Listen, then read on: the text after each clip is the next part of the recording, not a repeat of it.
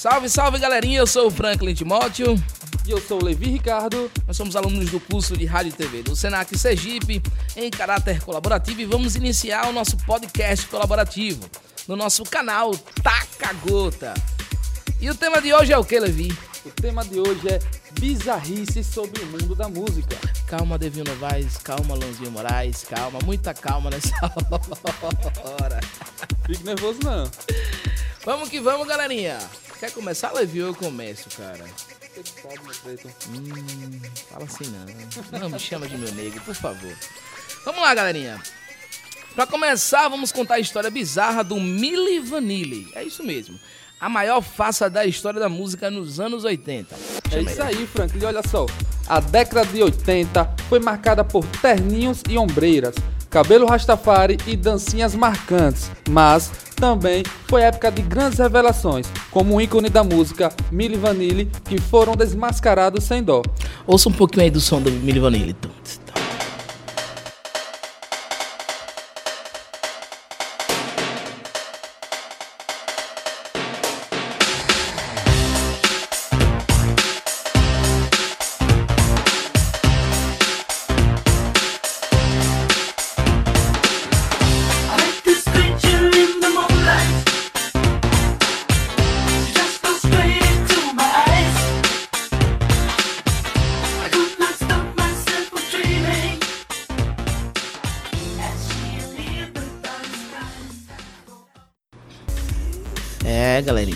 Sonzinho massa, atraente, envolvente. Pois bem, galerinha, Milli Vanilli foi uma dupla alemã de reggae dance music formada por Frank Farian, produtor, né, na Alemanha nos anos de 1988, cujos integrantes eram o francês Fabrice, chamado de Fab também, Fab Mormon ou Fabrice Mormon, como vocês queiram, e o germânico americano Rob Pilates, todos os dois dançarinos e modelos. Chama aí, Levi. A história teve início em 1988, com um produtor chamado Frank Farian. Ele tinha talentosos, talentosos cantores ao seu redor, porém não eram músicos vendados. Devido à aparência, quando conheceu Morvan e Pilatos, que eram da época dançarinos e aspirantes a modelos, veio essa maluca ideia.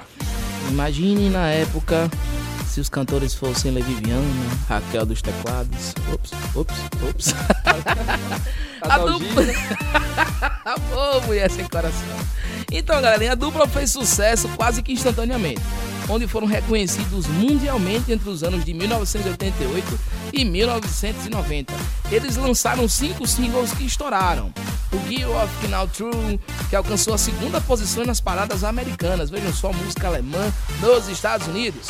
Certo, galerinha? Dentre outros prêmios entre Grammy, Emmys e afins. Certo? Porém, com o tempo, Frank começou a perder as rédeas da situação. Frank lá, o produtor, o meu quase xará. E as coisas começaram a desandar. Pois é, né? E em 1990, o Milli Vanilli ganhou o Grammy de melhor artista estreante pela música Girl You Cannot Is o qual teve que ser devolvido após a descoberta da fraude. Algum tempo antes da dupla receber o Grammy, aconteceu algo inusitado. Enquanto eles cantavam durante um concerto ao vivo no Like Compos, né, gravado pela MTV norte-americana em 1989, pasmem, senhores, a fita cassete que continuava a gravação de Girl All Night True travou. Ficou lá repetindo o título, Levi, Levi, Levi, Levi, Levi. E, consequentemente, fazendo repetir por diversas vezes a frase Gil Knut, que logo percebido entraram em desespero. Imaginem os caras lá ao vivo, televisão, os caras lá. E a, e, a, e a fita repetindo, repetindo, repetindo, repetindo, repetindo. Lá, repetindo toda hora dando me chame de novo. Calma, não me chama Os de novo. fãs que assistiam ao show praticamente não notaram a falha. Provavelmente devem ter achado que se tratava de um mix da música e o show continuou como se nada tivesse acontecido. Porém, os críticos perceberam e encheram o Rob e Fab de críticas sobre o show. Imaginem, senhores, imaginem vocês o momento de desespero desses camaradas. Suou tudo, meu filho. Cueca, cabeça, ombro, joelho, pé. Então, após o rapper Charles Shaw, inclusive chegou a falar para um repórter que a dupla, na realidade, nunca havia cantado uma música sequer naquele álbum, naqueles cinco singles que foram lançados lá. Mas logo em seguida, o rapper retirou as acusações. Acredita-se que ele tenha recebido um milhão e meio de dólares, só isso, do Frank Farian para ficar caladinho, para mudar sua configuração, sua versão. Ah, meu filho, aí estourar uma banda de rocha. Chama no brilho. Em 15 de novembro de 1990, as dúvidas continuaram a crescer e a gerar mais desconfianças a respeito da fonte do talento no grupo. Bem, com a insistência de Morvan e Pilatos para que os deixasse cantar no próximo álbum, ameaçou revelar o esquema.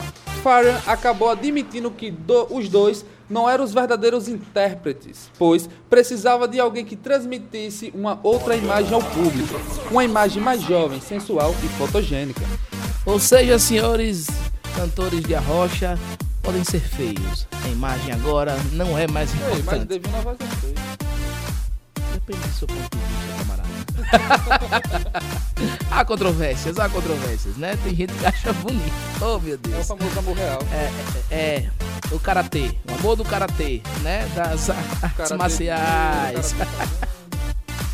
Então, dessa forma, o Frank né, contratou Morvan e Pilatos, dois jovens que tinham conhecido numa discoteca em Berlim, começando uma das maiores fraudes da história da música. Diante das suspeitas, o Grammy do Milli Vanilli foi retirado. Meu irmão, que vergonha. Quatro dias depois, caras lá comemorando, uhul, casa de praia, curtição. O galera, o Grammy foi retirado. Pata, ela foi. E teve.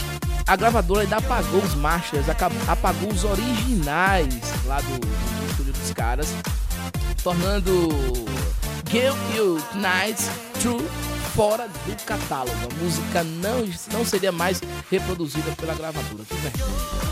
E o pior, hein? Afetou também as lojas de discos que foram proibidas de devolverem suas cópias para os artistas. E várias lojas de discos usados se recusaram eh, completamente de comprar cópias em referência a esses artistas. Então, galerinha, depois desse escândalo vir à tona, a dupla levou ao menos, né, sabemos até então, 26 processos diferentes. E a gravadora Arista foram amparadas pelas diversas leis norte-americanas de proteção ao consumidor, contra fraudes, por exemplo. Em 1993, a dupla assinou com um novo contrato e criou o álbum com o nome de Rob Fab, apresentando as duas vozes verdadeiras dos cantores. Mas o álbum vendeu apenas 2 mil exemplares e a produtora acabou falindo pouco tempo depois. Galerinha, lembrando que antigamente a gente não tinha essa popularidade das mídias digitais. Ou seja, o artista, além dos shows que ele fazia, ele também ganhava muita grana com discos. Aquilo que eles vendiam nas lojas, né? Eu mesmo, que sou quase 15 anos mais velho que o Levi, né? Eu tenho 30, ele tem 15. sou um pouquinho mais velho que o Levi. Vivi essa época aí de comprar CD, de gravar videocassete, fita cassete e tal. Até a época do videocassete mesmo para ver clipes e tal. Na época que a própria MTV é, só passava clipe. Hoje, meu Deus. Enfim. Fala. Mas aquela velha história, né? Mudando de pau pra cacete. Opa! Separamos umas curiosidades sobre alguns artistas nacionais e internacionais. Fucking Franklin Timóteo. Começamos falando sobre qual dos dois? Vamos começar pelos internacionais, já que a gente tava falando dos caras lá da Alemanha, pai, tal, tal coisa, né? E depois a gente fala sobre os nossos mitos aí, Pablo Vittar, coisa do tipo. Pablo Vittar é o velho do seu. Ops, ops, ops, calma, Temi Gretchen. Ah, tá bom, Jojo Todinho. Vamos começar.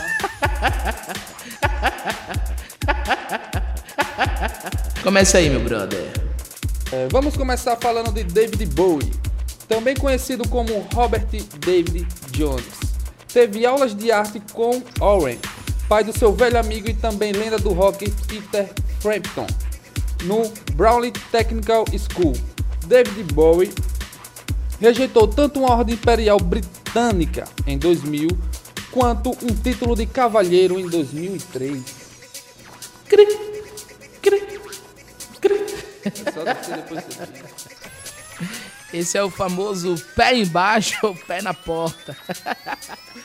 Segura, Levi. Galerinha, os Ramones tiraram o nome da banda de um pseudônimo usado por Paul McCartney. Isso mesmo. Paul McCartney, quando dava entrada nos hotéis lá na Inglaterra ou pela Europa, quando ia fazer shows, usava o seu pseudônimo de Paul Ramone. Então o nome da banda Ramone veio a partir desse pseudônimo aí. Rapaz, cada vez fico sabendo de mais bizarrice desses caras. Não é à toa que eu escuto a Dalven, não. Os caras te... chama no meu mano. Ótima referência, né? A ser citada, né? Chama a lenda viva. E olha esse. John Lennon uma vez cantou em um microfone coberto por uma camisinha para se proteger de choques elétricos. Olha só. John Tex, John Tex ou Elite? ou de carro de posto, né? Ele estava tentando conseguir um som embaixo d'água para o hit dos Beatles Yellow Submarine de 1966 é, estourar, né? Mas ele nunca utilizou essa estranha gravação. Boa, boa, boa, boa. Continua, né? Meh. Hum, é, não sei nem o que, é que eles queriam fazer, né? Com essa camisinha no microfone. Ei, rapaz, quer levar tudo por trás, né, rapaz? Ei, rapaz, me respeita, sou um cara de família. Hum. Hum, eu amo essas baitolagens. Vamos, meu filho. Qual é a próxima curiosidade bizarra? Fala aí, vamos, adiante. John Lydon, do Sex Pistols, e sua mulher, Nora, tinham passagens para o voo de Lockerbie, que foi explodido por uma bomba terrorista em 1988. Meu irmão, que viagem, velho. Perderam o voo, pois Nora não conseguiu embar- embarcar suas tralhas e seu cachorrinho Mike. Salves pelo cachorro. Palmas para o latido, por favor.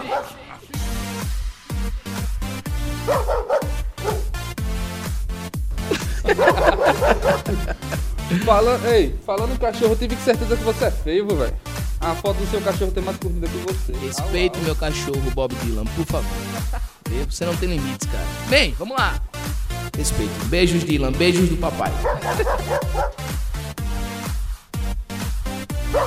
Segundo as, seguindo as curiosidades, o hábito do baterista Keith Moon de explodir banheiros com fogos de artifício fez com que ele fosse banido das redes de hotéis Holiday Inn e Sharon T. Hilton até o fim da sua vida. Ou seja, galera, o cara não podia entrar em nenhuma dessas redes porque ele tinha o simples hábito de explodir banheiros. Já sei, deve ser amigo de Bolsonaro sem sombra de dúvidas.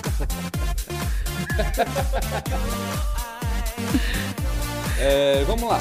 O guitarrista Ozzy Osbourne, é, Randy Rhoads, foi morto, foi morto quando era um passageiro em uma pequena aeronave, tentando voar perto do ônibus da turnê da banda. Foi mandar o tchauzinho.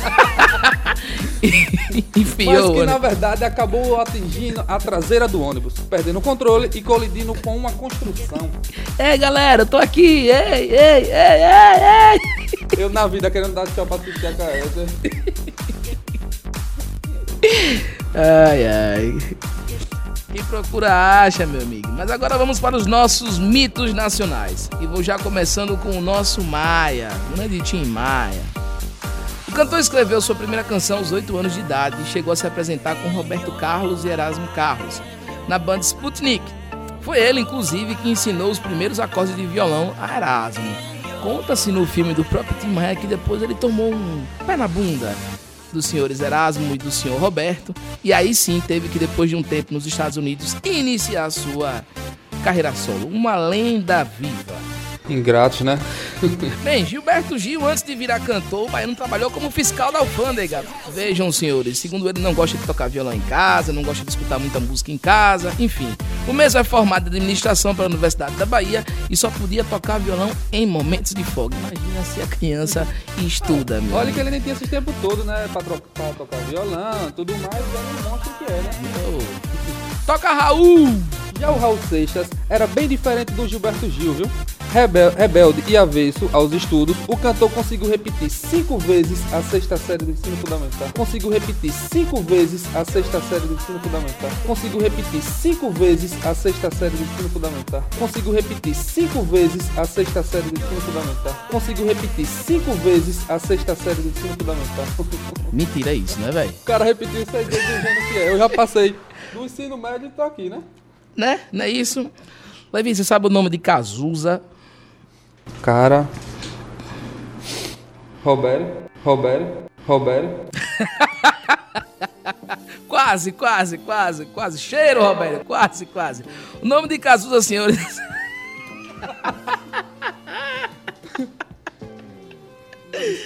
Ah, o nome de, de Cazuza, senhores, era Agenor de Miranda Araújo Neto. Agenor de Miranda Araújo Neto.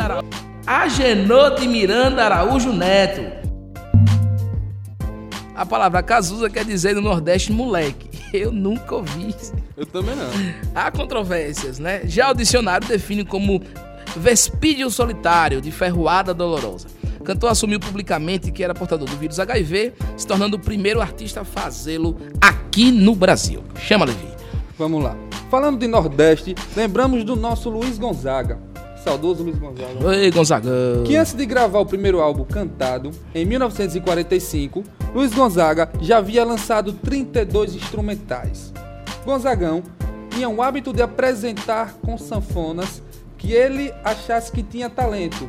Ou seja, ele só procurava sanfoneiros ou então dependia muito do, do local onde ele pegasse a sanfona Isso, dele, o né? filme contou um pouquinho da história, né? Bares e tal, praças, mas o negócio não era muito bom, não, viu? Agora olha só. Joquinha Gonzaga, sobrinho do músico, é o único sanfoneiro vivo da família. Nem sempre casa de ferreiro é espeto de pau. Ele tá tentando convencer seu filho Luiz Januário a manter a tradição. A ave inspirou o Luiz Gonzaga a compor sua música mais conhecida, Asa Branca, e considerada, que é considerada a maior pomba do país. Tem 34 de 34 a 37 centímetros e exibe uma grande faixa branca. Imaginem vocês o nosso Nordeste independente né, cantando o hino nacional lá com Asa Branca. Agora, Timotinho, Chama, meu filho. lembrando que a gente escolheu um gênero musical pra gente descer o pau, né? E o sortudo foi o Arrocha. Chama, não, Brega, mamãe. sei lá. Vá. Deixa tua mãe virar minha sogra. Então, Divino Tá.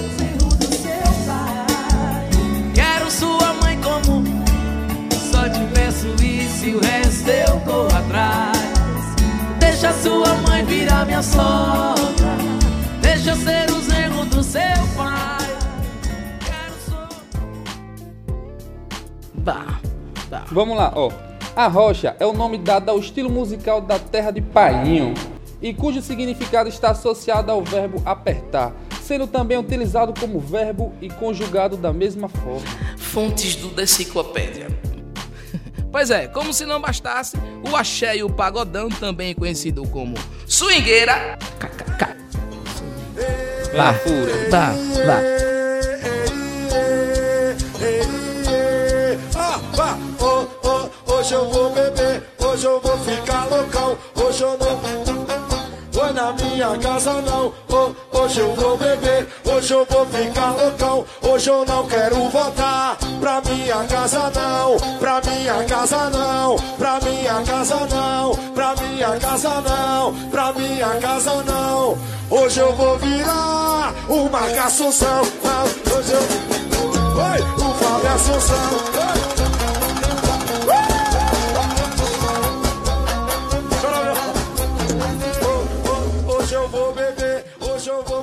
Também é o local de origem desse grande fenômeno musical. A versão mais aceita sobre a origem do Arrocha é a cantada, em uma das primeiras músicas ou não do gênero a fazer sucesso. Surgiu no Brega de Caroba, em Candeias, na Terra da Alegria. Alguns afirmam, afirmam que ele foi criado por filho dos funcionários desse lugar. Pode-se notar que a origem deste tal estilo musical, que parece ter surgido de uma derivação da já falecida Seresta, no teclado, aquele borelo, o, bore, o borelozinho, aquele borelo, o, bore, o borelozinho, aquele borelo, o, bore, o borelozinho. Esse mesmo. Tendo agora um ritmo ainda mais dançante e pobre musicalmente. Bem, uma vez vertente menos aceita diz que sua origem data de tempos pré-históricos. Não, gente, brincadeira. Certo? Mais precisamente na idade da pedra ou na idade da rocha. Por isso o nome Arrocha. E eu lembro da última vez que eu saí com o nosso companheiro da funk, a gente foi pra um bregazinho. Como era o nome do brega? Obrigado. Em pouco tempo, a Rocha ganhou reconhecimento no território baiano e há alguns anos chegou até a passagem no programa do Faustão. Que é ótimo para a reputação da Bahia, né? Vamos lá, uma rochazinha. Consegue reproduzir. Mas mesmo a música. Opa, do que o Rio. Né? Funk. Exatamente. Sendo considerado um filho dele, né? É, exatamente. Uma típica banda de arrocha po- po- possui dois integrantes, viu gente? Um vocalista e um tecladista, que se diz ali às vezes fazer um backing vocal. Em respeito aos que fazem, né? Puxa, Muito M10. bem. Não, o M10 nem faz o backing vocal, certo? Em alguns casos o tecladista é o próprio vocalista. Nesse caso o artista é conhecido pelo seu nome, seu nome mais o nome dos teclados. Um exemplo assim, Tonho, o príncipe dos teclados. Defon e a rochadeira dos teclados. Defon e a rochadeira dos teclados. Coisas mais ou menos de Levi, o príncipe malino dos teclados, certo? Coisas mais ou Janete, menos a bambambam dos teclados. a simpática. Pegou do Nego Cibito também, né? Nego Cibite, Lua Rocha, coisas do tipo. Certo, galerinha? Esse é o nosso canal Taca a Gota. A gente vai ficando por aqui. Espero que vocês tenham gostado. Eu sou o Franklin Timóteo. E eu sou o Levi Ricardo. E é isso. Estaremos de volta na próxima semana, nesse mesmo horário, nesse mesmo canal. Abraços. Fui. Oh Deus, como eu te quero, eu não posso te perder. Eu sinto muito a sua falta.